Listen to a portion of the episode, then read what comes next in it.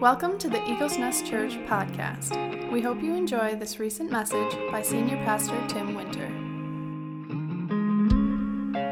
Well, I have good news, and the resurrection is the best news. Thank God for the gift of Jesus Christ. I want to uh, answer, or the Lord's given us an answer to what we cried out for more, more, poured out. In fact, when Rita got up at the memorial, she shared in, in honor of her late husband, who was a devout believer. I've known uh, Joe for many, many years when I was a teenager. Well, he ran an auto mechanic shop in my neighborhood. So often we'd get over there and all of that. And he was an evangelist. He'd minister to his clients and you ha- and he didn't care if you didn't like it or not. He was very bold and direct, and so um, he actually was part of the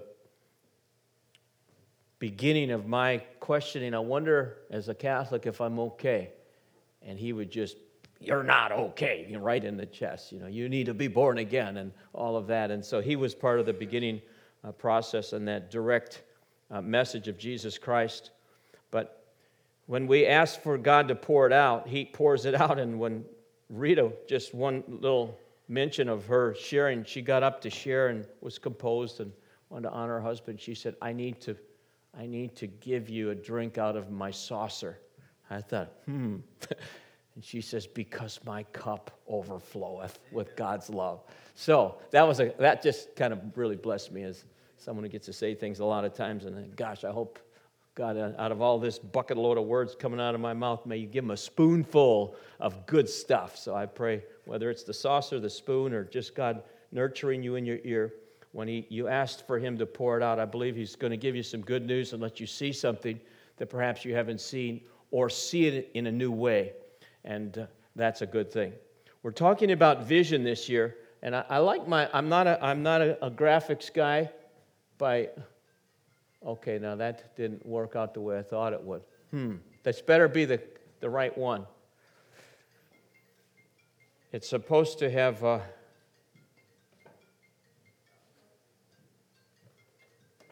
in fact, let's do a test here. Wendy, will you jump to number uh, 14 just for my sake? Okay, we're good. That's good. Back to, back to number one. I want to talk about vision today, and I pray that the Holy Spirit will really give you a new insight into who you are and the goal of what we are going to share with you this morning. And I believe it's by the power of the Holy Spirit, is that you would envision yourself or have a vision that God has chosen you. God has chosen you, and, and that's important. In the scripture, in chapter uh, 29 of Proverbs, verse 18, we're told, Where there is no vision, the people perish. But he that keeps the law, happy is he.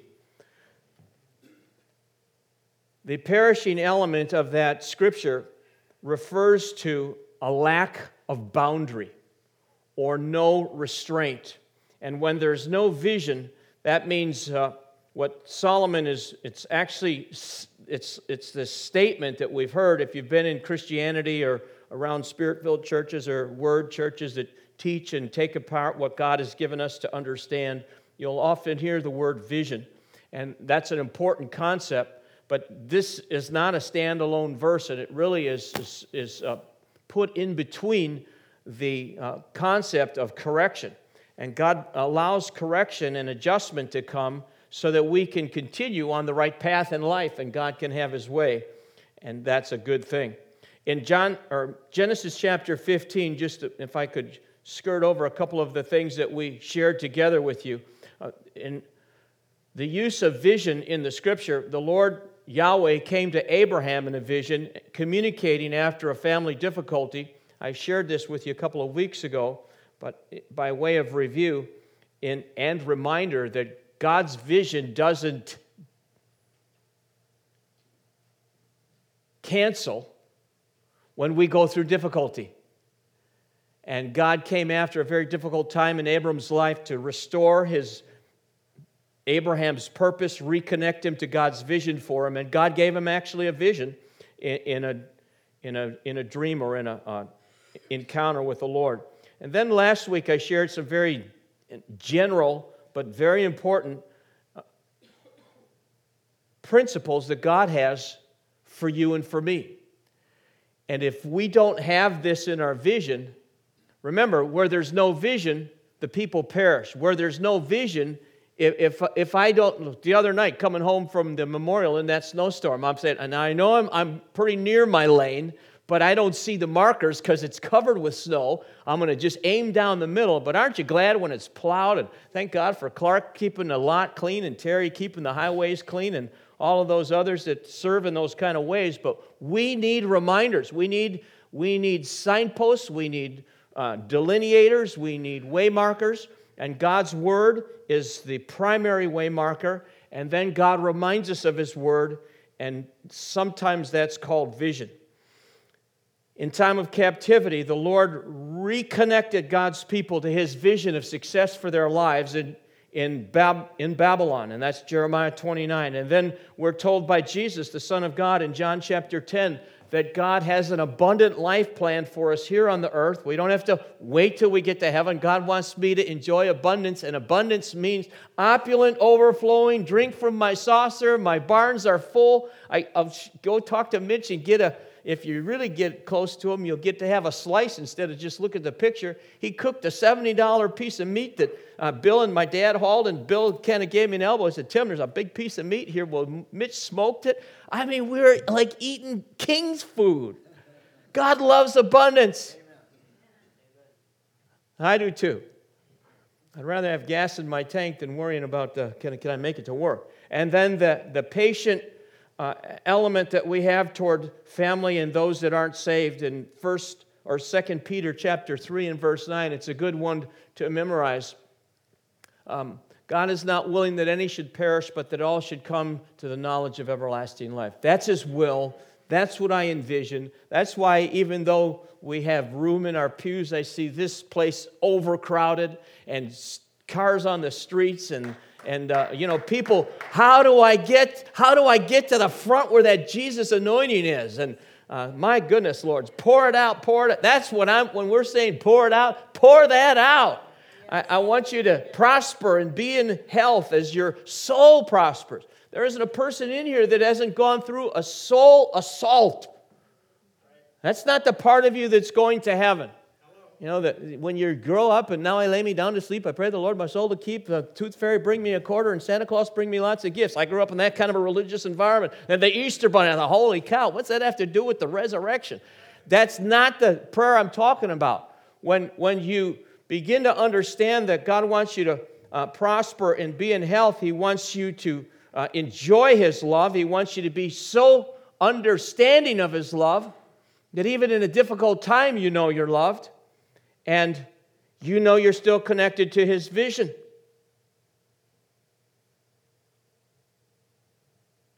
That doesn't always uh, get executed. Your soul can be attacked. Your spirit is the life principle that came from God and will go back to God. And during the time that you and I get to watch over it and make decisions with it, God wants us to make the most important decision to choose to believe. And then your spirit is reconnected to God, and God begins to move through it. But your soul is your mind, your will, and your emotions. Those elements of your life go through. I like to, I like to uh, uh, compare it to a filter.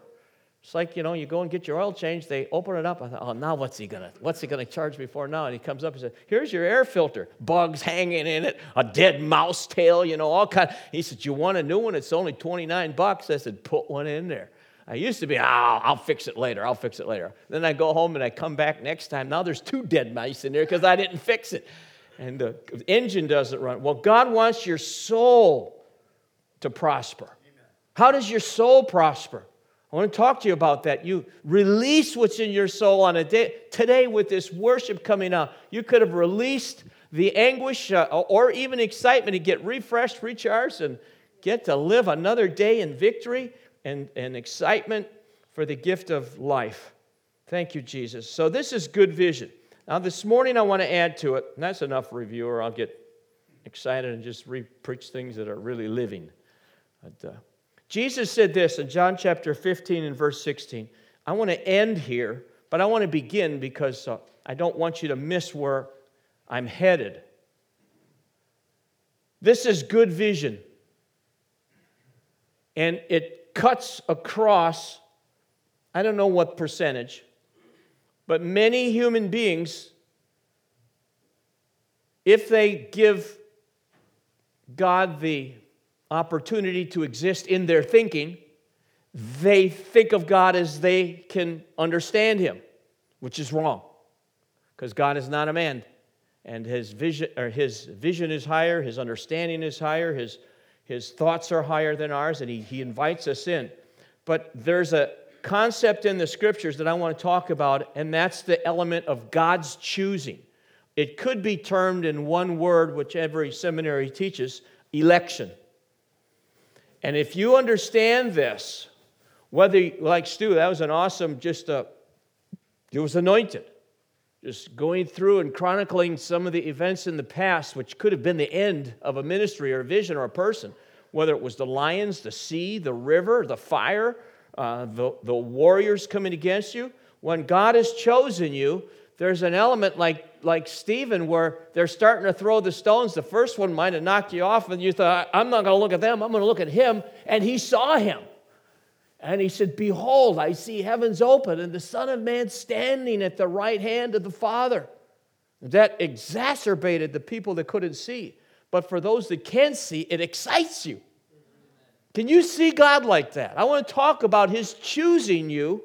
And Jesus said it right here the Son of God, God incarnate, very God and very man, however you want to say it, whatever genre you use. Uh, Jesus said, You have not chosen me. You didn't get up this morning and choose to come. Oh, yeah, I, yes, I did. No, you didn't. Yes, I did. Okay, well, God knew that already.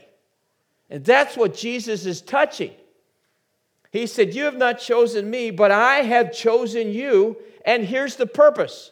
Go back to Genesis 15 real fast. First use of vision uh, in the scripture. The God came to Abraham in a vision by night and reconnected him to his plan to make Abraham a blessing, to make him a blessor. To make, that means if you're going to bless people, you have to have wherewithal. So you got to believe in a God that has abundance. And God reconnected Abram to his vision. And and then, of course, Abraham went on and did it. He fathered eight sons. Tremendous uh, down lineage of his family. Most people give him credit for Isaac. They forgot that he first had Ishmael and he became a, a great man with uh, 12 sons. And then he had six sons by Keturah after uh, Sarah passed away. And they became great. Jesus said, I have chosen you, and here's the purpose, and ordained you that you should go and bring forth fruit, that your fruit should remain, that whatsoever you shall ask of the Father in my name, he may give it you. The word that Jesus used, it's common in the New Testament, and I'm going to go back to the Old Testament. Here's where I'm going to land, but just kind of get you ready. It's like watching a Packer game after someone clicked you the. we, now the recorders, you know, our schedules are full, so sometimes we get to it when we get to it. I learned I'm not even looking at the phone. And I could look around the room see someone that already looked at the phone. They're not even paying attention to the game. I thought, oh man, we must have lost. Well, Jesus is showing you the victory here before you ever go through stuff. And the Greek word eklektos means he elected something special and he chose it. He went into the blue book, turned around, looked around, nobody, well, the, the son was here, the spirit was there, and they're all three going to cast a vote, and they voted for Tim Winter.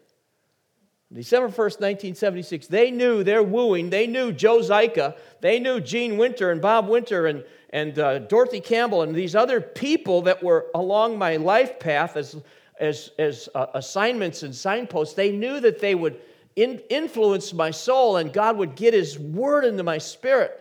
And He's ordained me that I would go and bring forth fruit, that my fruit would remain. Whatever we would ask of the Father, He may give it you in, in your name. So the, you are elected. I'm elected. I'm chosen. And before I leave this and go back to how I want to support this, and I'll end here, I want you to see that God has ordained. Can we go to number six? I want you to see that God's ordained that you have a fruitful life. Can you envision that right now? Just close your eyes, especially Lowell and Terry and, and, and Mike and Ian and Clark and uh, Stu, preachers. I, I know there's more. Colleen and Sharon. Close your eyes and envision. Go back to one of, boy, that was one of the, I can, I can, you know, maybe count on one hand five really, really good sermons where I felt the Lord. I mean, revela- heaven was open, revelation was coming out of my mouth, and I knew that wasn't me, it was God who sent me. And uh, people were responding. Now, listen to me and agree with me. I pray that that fruit not only remain, but increase. I command that fruit to not rot or be trampled underground because in every fruit is a seed. And that seed is the ongoing and increase of what Jesus wants to do in my life. I envision that. It pulls me through every drought, every defeat, every difficulty, every depravity. People aren't saved yet that are supposed to be saved. But like my mother just would smile and, oh, there he goes out the door again. I wonder what time he's coming home tonight. She envisioned me preaching the gospel. Envision it. Where there's no vision, you can wander and follow your soul. My God, is he going to split hell wide open tonight? No, because Jesus chose me and ordained me to bring fruit that would remain. And, and then he said, in regard to this, you're going to have to ask him. I want to commend Bill. Are you back there? Bill Reppert, wave your hand. He's guarding the door. Somebody poke your nose out. There he is. Thank you, sir. And Sharon, we need prayer warriors. Now, I'm not saying everybody to come out because if that's not your call, you'll get annoyed and look at your watch and kind of maybe get in the way of those that are called to it.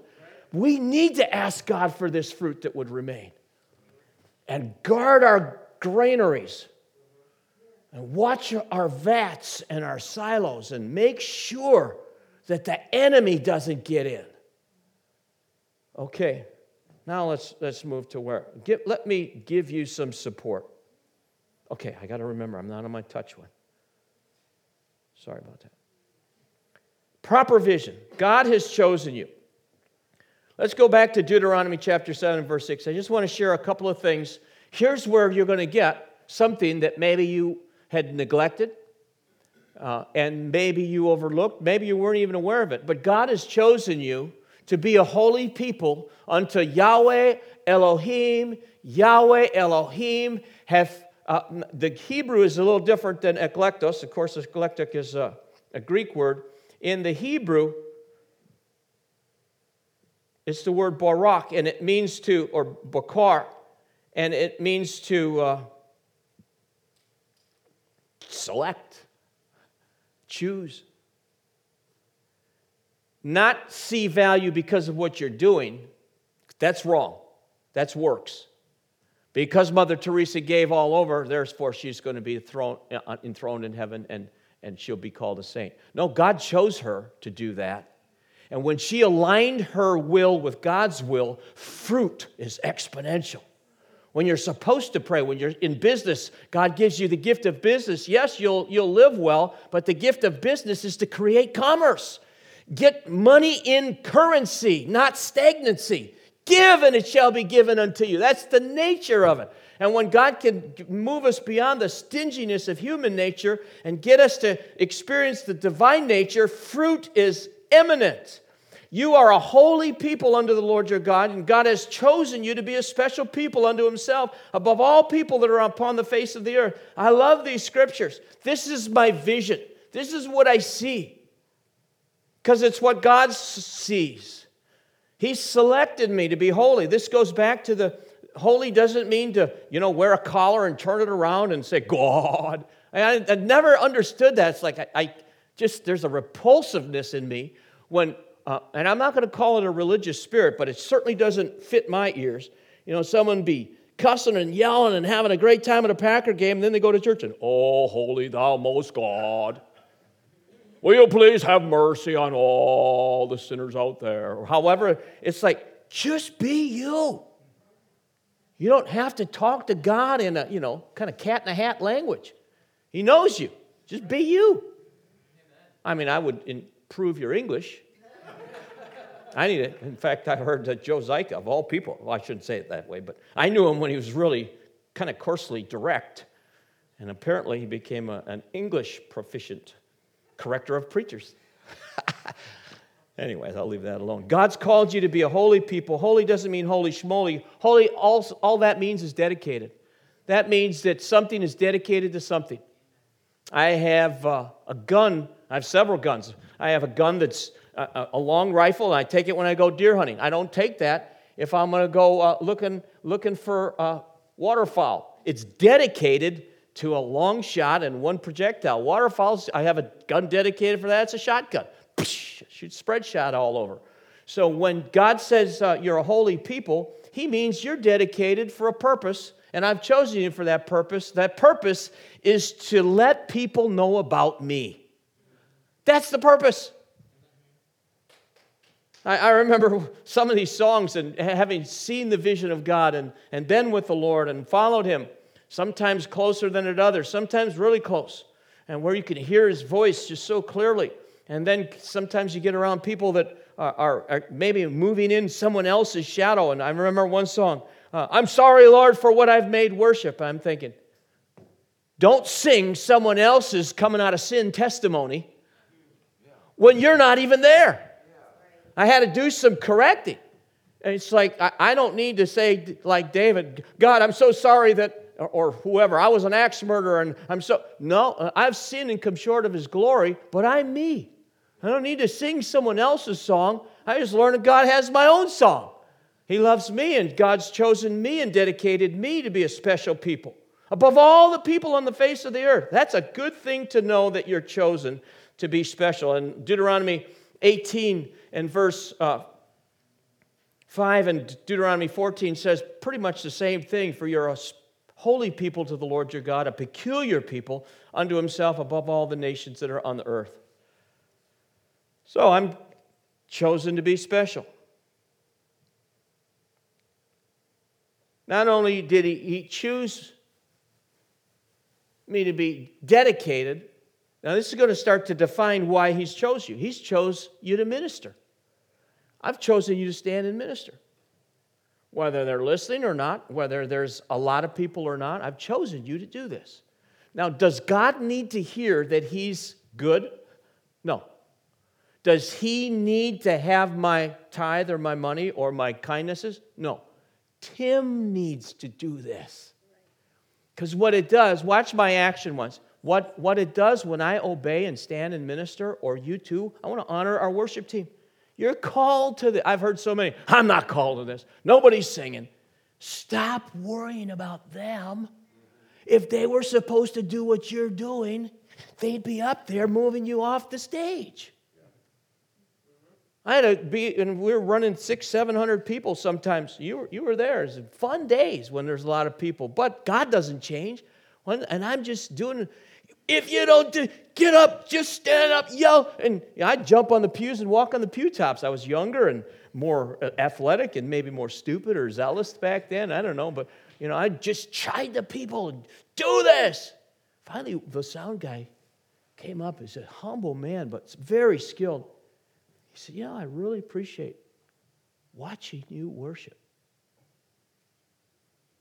That thing went into my spirit. He said, It's amazing to see your zeal and the keenness of your peculiar, you don't know how to dance, and you sing off pitch. I mean, he's really kind, but he said, I love watching it. It makes me just love God in my way that was like the end of me trying to, now you better, you, I don't need a you better because he's chosen me to do what I'm learning to do. And as I realized that Jesus said, Tim, I'm the one, it wasn't your mom, it wasn't your grandma, it wasn't your dad, it was me. That's my vision. And he's the fruit inspector. And so are you, by the way. Is, is the man of God, the woman of God, is their life right? Inspect the fruit. Is their wife, uh, you know, there's, there's a whole downline of I better keep on my chosen here. But there, there are signs along the way, and these are one of them. So some are called to minister. Look at the next one. Has God chosen you to call and called you to do that? He said to the Levites, uh, Your mouth will contain direction for people. That's a, a huge weight that ministers carry. But God gives you the grace to carry it. Malachi said, The lips of the priest should keep knowledge and the people should seek the law at Oprah's program.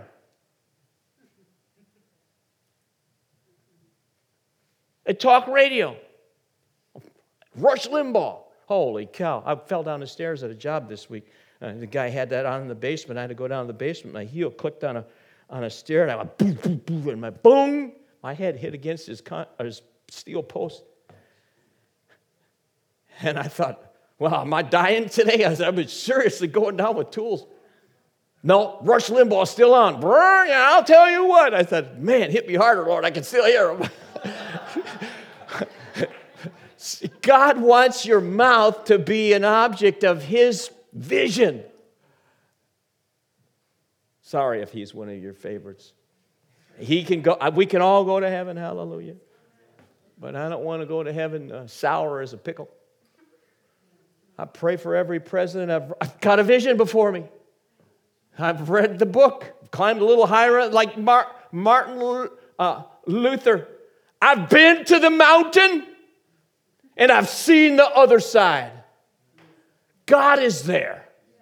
He raises up the leaders. When you start getting into the tussle and the fussle, and I'm better and you're worse, and you know, preach like me, stand up and you know, let's fill this church. Well, you know, when, when God's ready, we'll be ready. And He knows how to get the, the alarm to you when you're not ready.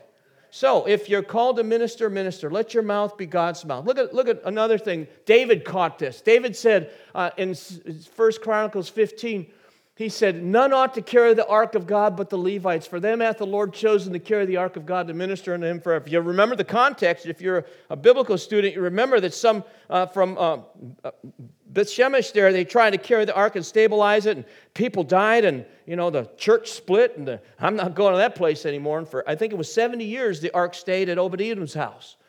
And David said, Okay, now that we're going to revive this, we're going to do this, let's do it right. Let's let those that are called to it do it. And uh, then he began to name people that were called to it. He could see the calling on their life. They were chosen to uh, express the name of the Lord and to give thanks of the Lord because his mercy endures forever. There's our message. We are called and chosen to express the mercy of God. Now, that's a labor. You have to stand like a flint to do that because your soul will pull you into the into the talk radio or into the whatever it could be that could upset you and, uh, and get in the, in the carnal man, the carnal mind. That's not what God needs. He needs people filled and following, filled with His Spirit and following His Spirit. So David, David said, uh, these are the ones that need to do that, and let's let them do it, and let's follow them as they follow His mercy. Then we'll all be good. Now, so let's just walk it back from the beginning. Jesus said, I've chosen you. Deuteronomy, God told Moses that I've chosen a group of people to be special, to be holy, because I want, I want them to be close to me so that they can share my goodness with the whole world, not just camp on it. Now, there, a disconnect happened. Some people, because you get the blessing, you think it's all about me and my blessing. The blessing is to grow in you and grow out through you, and that's a good thing. Oh, don't go way back there, Wendy, or you'll trap me in uh, delays of moving forward. I'm just reviewing by, uh, by thought process. So Jesus said, I've chosen you, you're special people. And then there's some of those special people are going to, you know, take, take more uh, on themselves, and God will give them grace to present it, and that's a good thing. And David said, Well, let's make sure we work within the realms of our giftings and callings and anointings. It'll work best that way. And then he has this vision to build a house, so I'm going to start doing it, right? No. God had the vision for him, but to execute the vision, he would raise up his son Solomon. And so some are called to, to minister and carry the ark, let's move forward. Then some are called to build the house. Uh, the Lord uh, said to David, and he said, uh, David is speaking unto Solomon in, in the first person, referring to his conversation with God. And the Lord said unto me, Solomon, your son, he shall build my house and my courts, for I have chosen him to be my son, and I will be his father. I love the personal uh, def- definition that God gives to people's lives. When you have the vision of God before you, he will begin to flesh out what you're supposed to do and what you're not supposed to do, God just allows to maybe, maybe be fruitless. it's a vine that's, or a branch that's not bearing fruit, and God, He doesn't come and burn the tree, He prunes the tree. You know, I've given up the desire uh, as, a, as a teenager to be the center for the Milwaukee Bucks. I've just, just let it go. It's just not in God's plan for my life. I don't have the, hmm, the tallness. I got the heart. Fact, I got the heart. My dad could testify at seventh grade. This is a carnal backflash, but it's true. At seventh grade, the, the football coach, and I wasn't, you know, I'm, I'm definitely not a, a lineman now, if you should have seen me then. But I had the heart of a lineman, and I became the starting right guard, number 66, for St. Catherine's Cougars football team.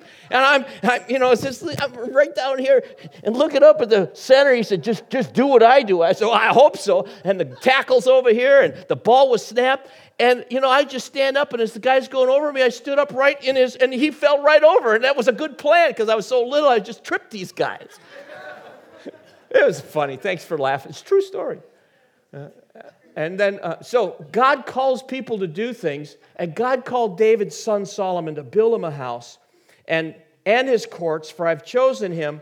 And then, then the Lord passes that through David to Solomon, and Yahweh says, I've chosen you to build this house in the sanctuary, so be strong and do it. I think we're, we're somewhere in there, and to be strong and, and have a vision to do what God's called you to do. Now, a proper vision also includes in not or to uh, define why would God have Solomon build a house? Well, let's just walk it forward a little bit. Solomon was to build this house. Next slide. Because life is going to be difficult sometimes. And when there was a war, if people were out away from their local land or their home, God would say, I, I, I have so much respect to the house, to the, to the house that I have had you build, that my name is there, that when people actually turn their thoughts or move their soul away from the battlefront back to the time where they had with the Lord, I will pay attention to the prayer that they have out there moving toward this place. How can I, how can I say that? Oh. We've, we've got our dear Justin over there in, in the Baghdad area, Nathan's brother. And he's texting some of you. and We're following him and praying for him in the, in the difficulty that's over there. As he moves his thoughts back toward the Lord, God said he will honor that and bless it. And then the Lord appeared to Solomon in a dream by night. And the Lord said unto him, Solomon, I've heard your prayer now that you've built the house. And Solomon, like any minister, God, now that we're here, will you please come? And the Lord's answer to him was, Yes, I am going to come. And this place is a place to worship, a place of sacrifice. But not only where, where we give our things to God, but look, look at the next one in Second Chronicles 12. Some of you probably already gone ahead of me. The context. So, what God chooses is for us to have a place to worship, and then in that place to worship. Next slide, please, Wendy. I want to read it off here. Here's the famous, famous quotation that we've all learned and inspires us to pray. So, what's supposed to happen here? Well, you don't have to come here every time the doors are open, but I do want you to envision people that are occupying this altar of prayer. Because once you once the vision is cast, God showed a father, he shared it to his son, his son built it. Now he said, God, I built this, but you've got to, you've got to staff it, you've got to provide for it, you've got to in, inhabit it. And the Lord answers Solomon, If my people, which are called by my name, will humble themselves and pray and seek my face and turn from their wicked ways, then will I hear from heaven, I will forgive their sin, and I will heal their land. Isn't that, isn't that good? For now, say now, I have chosen and sanctified this house that my name may be there forever, and my eyes shall be, and my heart, my eyes and my heart shall be there perpetually. Boy, those are the promises that I envision that keeps every man or woman of God in ministry moving forward, loving the world with the love of God. Don't love the world to, to possess it, because we're just pilgrims passing through. But the Lord has chosen us, He's chosen us to minister to the world. It's kind of interesting. It's like an hourglass. Envision an hourglass. God loves uh, people and he poured his love out, and Adam and Eve, you know, envisioned themselves wise like God outside of God's plan. It disconnected them from God's heart. Sin entered the world and death by sin. But redemption then follows immediately, and life enters back in. And so God begins to speak vision. He speaks to, to Abraham and says, I'll bless all the people. And then it, it's moving it's getting down narrower. And then God starts talking to people and a, a, a tribe of people. Then all of a sudden, one out of the tribe named David. And then they build a house. And now, now it's as if God's having personal communication, one on one, like the sands are in that little narrows, and hey, I need some space. But God's dealing with them as they f- flow through. And God says, I'm going to put my name in the house. Now, as you're dealing with this one on one, look at the next slide. This is moving down through the chronicles of history in the scriptures. And it's all with the vision that God has chosen people. He's chosen people to minister, He's chosen people to carry His presence, He's chosen people to be special and dedicate things to Him. He's chosen us for that. And, and when you see that, you hold it before you, you don't get out of bounds. I'm not going to drive down in the ditch and get stuck. This is, this is special. It was uh, about 500, and, well, maybe 480 years before Jesus. And, and the people in Babylon were given the decree by Cyrus. Cyrus uh, was a, a compassionate king, ruler, a Persian. And he said, I, I've read, or it's been read to me, the Chronicles of the Jews. And I understand that you were plundered 50 years ago. And some of the people here are really serving well. They're good people. Daniel, Ezekiel, the other businessmen and women that were there, growing their families and business. He said, I'm going to let you go if you want. And whoever wants to go, I'll pay the fare. I'll make sure you have an army around you to get you all the way there and check on your old properties, see what's going on. As they go, they find the walls broken down. You know the story of Nehemiah and the history. And then um, these men, Nehemiah, Zerubbabel, Joshua, the son of Josedek, and Ezra, and uh, many, many others. They're all named, by the way. Every family is named because they took upon themselves what their forefathers had envisioned. Where did their forefathers get that envisioning? From God. From people like me standing up and telling you, this is the way, walk you in it, because I'm God's mouthpiece. If you got a gift of healing, please lay your hands on. Maybe you can't lay hands on them, uh, but pray for them. If you have a need, if you've got a prodigal wandering, that should, that should not be, I, don't, I don't want anyone to know I got a saved face. No, no, no, no. Jesus spoiled himself nakedly, so his reputation was defiled. It wasn't in God's eyes, but he humbled himself. We need to humble ourselves so we have some incense to put on the altar of prayer. What do you need done? Do you envision God doing it? He's tucked your answer in someone else's skill. And when you humble yourself and run the risk of reach, can you help me?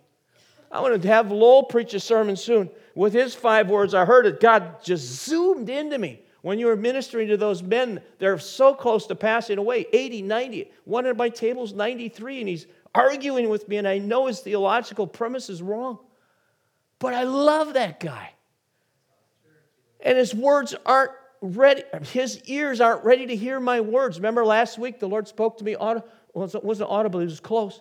He said, Tim, my son Jesus formed words to fit ears.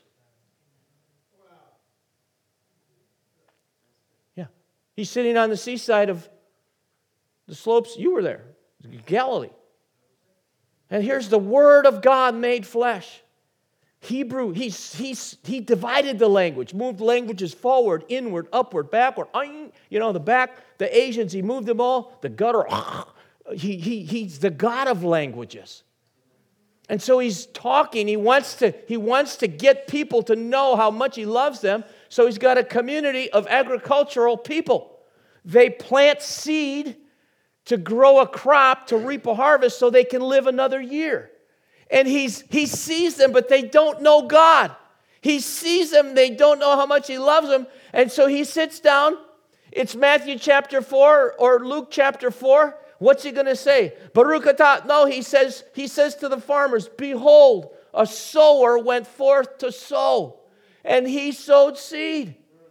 He sowed some on good ground, some on stony ground, some on thorny ground, and some was good, but the birds got it before it was able to, to gestate or germinate. What was he doing? Talking about farm techniques? No, he was telling people in words they could hear that fit their ears God cares about you. I am good seed, and your life is good soil. That's how you have to see people.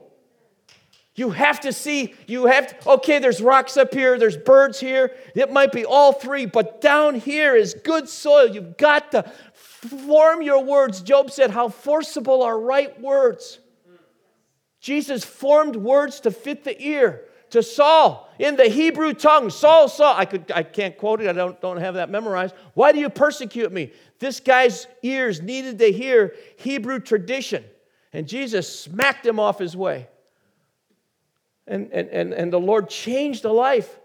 Oh, let me get back to this. So the, Cyrus lets him come home. Cyrus lets him come home. And uh, the Lord gets in their mission, uh, their church plant, if you'd want to say, or their resurrection of a church. The Lord says, In that day, Yahweh Sabaoth, Lord of hosts, will I take you as Zerubbabel, my servant, the son of Shealtiel, says the Lord, and I will make you as a signet, for I have chosen you, says the Lord of hosts. What he's really saying, a signet means a ring. My mother bought me this ring in, uh, on Ben Yehuda Street in 1997. I wore it because uh, just enjoy it. And maybe you have things you enjoy. But she, I remember the day I thought, I don't want you spending that money on me. You're my son. Pick out your ring. I said, I'm, I'm the co leader here. I can't make you. She gave me that motherly look. So we negotiated a, button, a very nice gold ring with a lot stone. But here's the, here's the scripture I am going to make you as a signet ring, for I've chosen you. What this is is personal. Remember the hourglass? This is you and God, and God's saying, I want to make your life like a signet ring. What is that? There's a seal on the ring. Let me just use today's vernacular. He is making you a Super Bowl ring. Your name is on the inside. What you've done is on the outside. Who you've done it with is going to be associated with. God wants your life so orchestrated that you become a, a signpost to your generation. He really, really does. This is the scripture in the Old Testament. Now let's jump to another guy. Jesus came and he needed the Lord not for his own sake, but for the sake of those around him. I need you to give me your anointing. Let me explain. I am speaking from the Spirit of God right now, but if my words aren't fit to your ears, they'll fall. On the other hand, if you'll simply say, Lord, I want to hear your voice today, I want to see your vision for my life. I'm special, I'm holy, dedicated to you. I'm, I'm called to uh, carry your presence. I'm called to minister. You can stand and minister, follow. You can, like that guy watching running sound. I just, man, I'm connected when I'm quiet and just watching you. I learned that's okay. That's okay.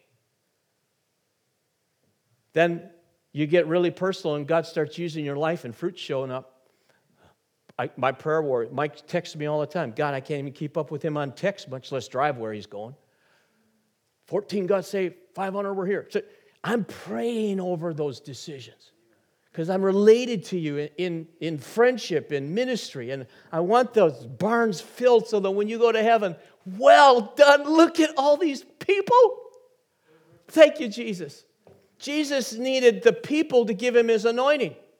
So when you say, yeah, that's my pastor, and when someone starts getting sideways because they don't have a vision, what? Sorry, that's not the man I know. The man I know is following God. His children are in order, his house is in order, and whatever's right, stay there. Leave the rest alone and leave it up to God. Okay? Jesus gets, gets the affirmation of the prophets through the people. Jesus, my servant, in whom I am chosen, my well beloved, in whom my soul is well pleased. I've put my spirit upon him, and he shall show judgment to the Gentiles.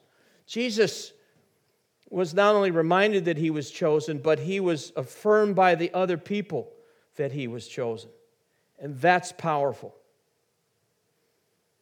Now we're going to where I want to end up. Jesus said, You have not chosen me, but I have chosen you. So we're still on the individual. Jesus was individually acknowledged, affirmed, and chosen. He was used. Zerubbabel, Joshua, Nehemiah, Ezra, God made them like a Super Bowl ring.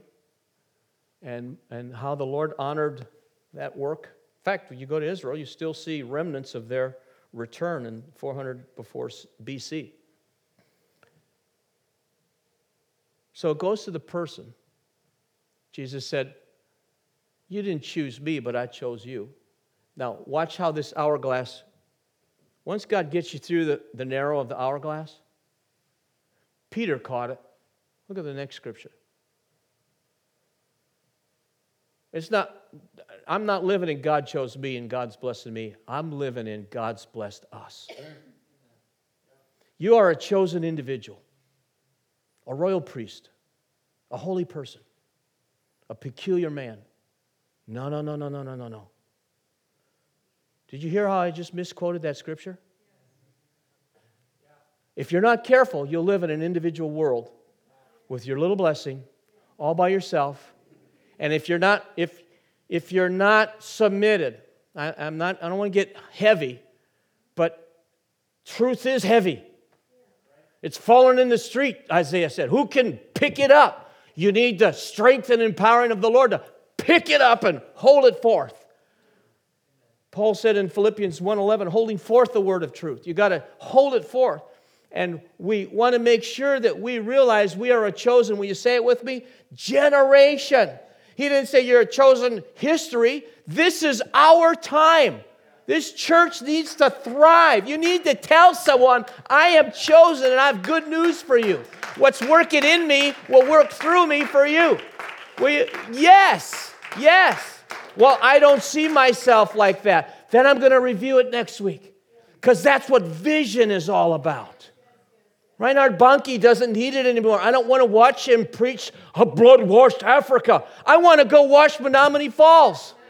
Come on. What about your family? Get them here. Break their leg and pull them in on a bayonet or whatever they call that thing. That's what the, the, the lost sheep is all about. Well, they'll come home when they come home. No, they might need a, Gene Winter or Dorothy Campbell. They might need a Bible study or a pastor to say, Son, that's the call of God you had deer hunting. Stay close to me. Can you get them to stay close? Yeah, the same way you give them liberty to go do what they want. You turn that around and say, It's time we had a talk, and I'm going to ask the hard questions. She comes for living water. Not really. Lord, if you knew who was here, can I have a drink? Yes, you can have a drink. If you knew here was Jesus making words, forming words to fit her ear, if you, if you knew who was talking to you, you'd ask him to give you a drink. And he'd give you living water. Well, give me, living, give me the living water. Was this woman proving saintly? No, no, no. Watch this, because that's not what happened. Give me living water so that I don't have to come here anymore. I want, I want the one altar fits all, and I'm off to my Cancun trip. I'm off to my 401k, and I'm, I'm not doing nothing but living in the narrows of the hourglass, knowing that I'm cool with God, but God's not cool with you. He wants you to let this flow out of you. And Jesus, then, she, then when he told her, Well, go call your husband and I'll give you the living water. Jesus knew. He knows. He's wondering if you're going to be honest. He's wondering if you're going to get at the altar and kneel and say, God, I need your help. I can't finance what he's put in front of me to do. Yesterday, we had two uh, volunteer business people. They began weeping. I want to start putting these things on the board. You need to know what's happening right now in our generation. Two people began to weep on that farm. I had another man, a convicted felon, and he had to go, very wealthy businessman. And he couldn't even stay for the end of the meeting. I got to go, I got to go. I thought I could tell. I could starting to learn to read people. I can read boards better than I can read people, but God's teaching me. Uh, that guy's getting agitated.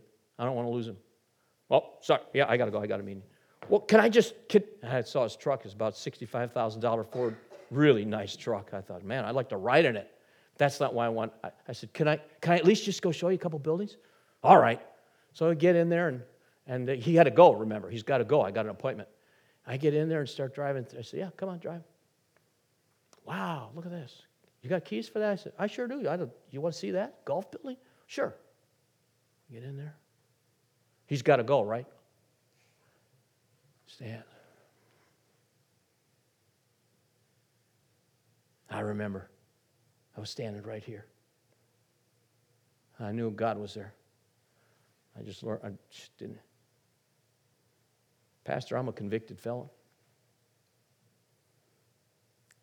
I drank so much and drove so much, I needed to get caught. I served time. I'd wake up somewhere where I don't even know how I got there. I could have killed so many people. When the judge sentenced me to community service after my prison time, I started right here, right where I'm standing. Started serving, and I started seeing a brand new me. Is that horse barn still there? I said, It sure is. He's got to go, right? I mean, he's just pouring out his life. Well, I said, Let's go, I'll open it up. In the meantime, the other part of the whole tour is ending in the ministry. And we, I get him in there, and he comes down, and now he's walking down the, down the stalls.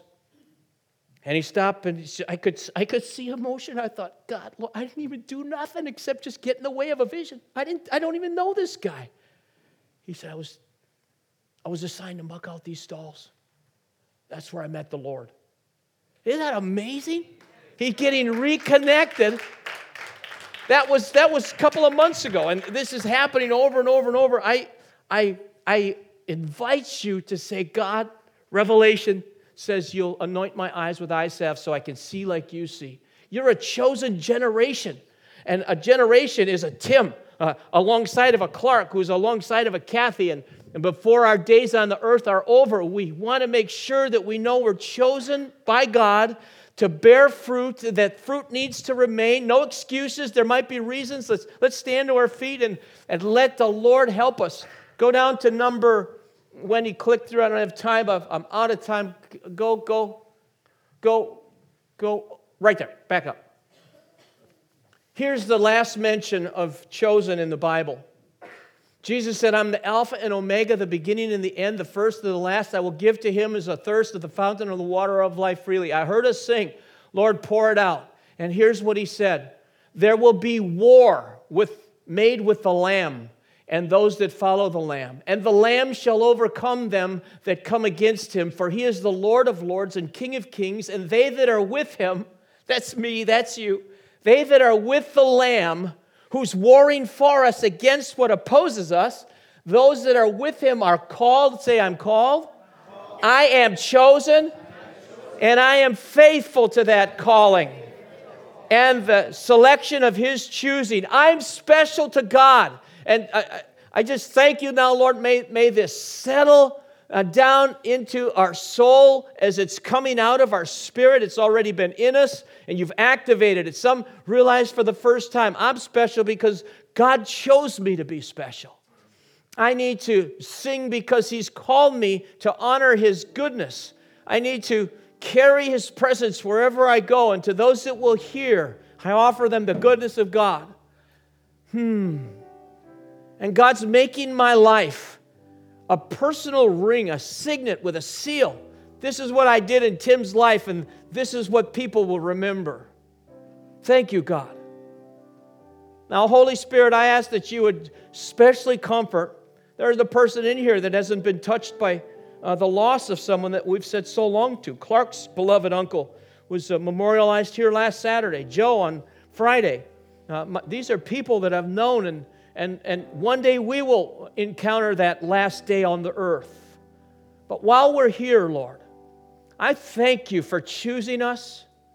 I thank you for making us good soil by the blood of Jesus. I thank you for the goodness and mercy that follows us and the Lord that goes before us. The Lamb makes war against our adversaries. And we're called and chosen and faithful. Now let's just uh, say this Jesus, will you come into my heart afresh? Say it, let's say it together. Jesus, will you come into my heart afresh? Fill me to overflowing with your goodness and mercy that forgives all my sins and gives me the promise of eternal life. I thank you for 2020 vision, not looking back, not looking forward, but looking at you, who's cast a vision for me. In Jesus' name. Amen. Let's give the Lord a praise. Thank you, God. Man. Thanks for listening to a recent message by Senior Pastor Tim Winter. Please visit eaglesnestchurch.net for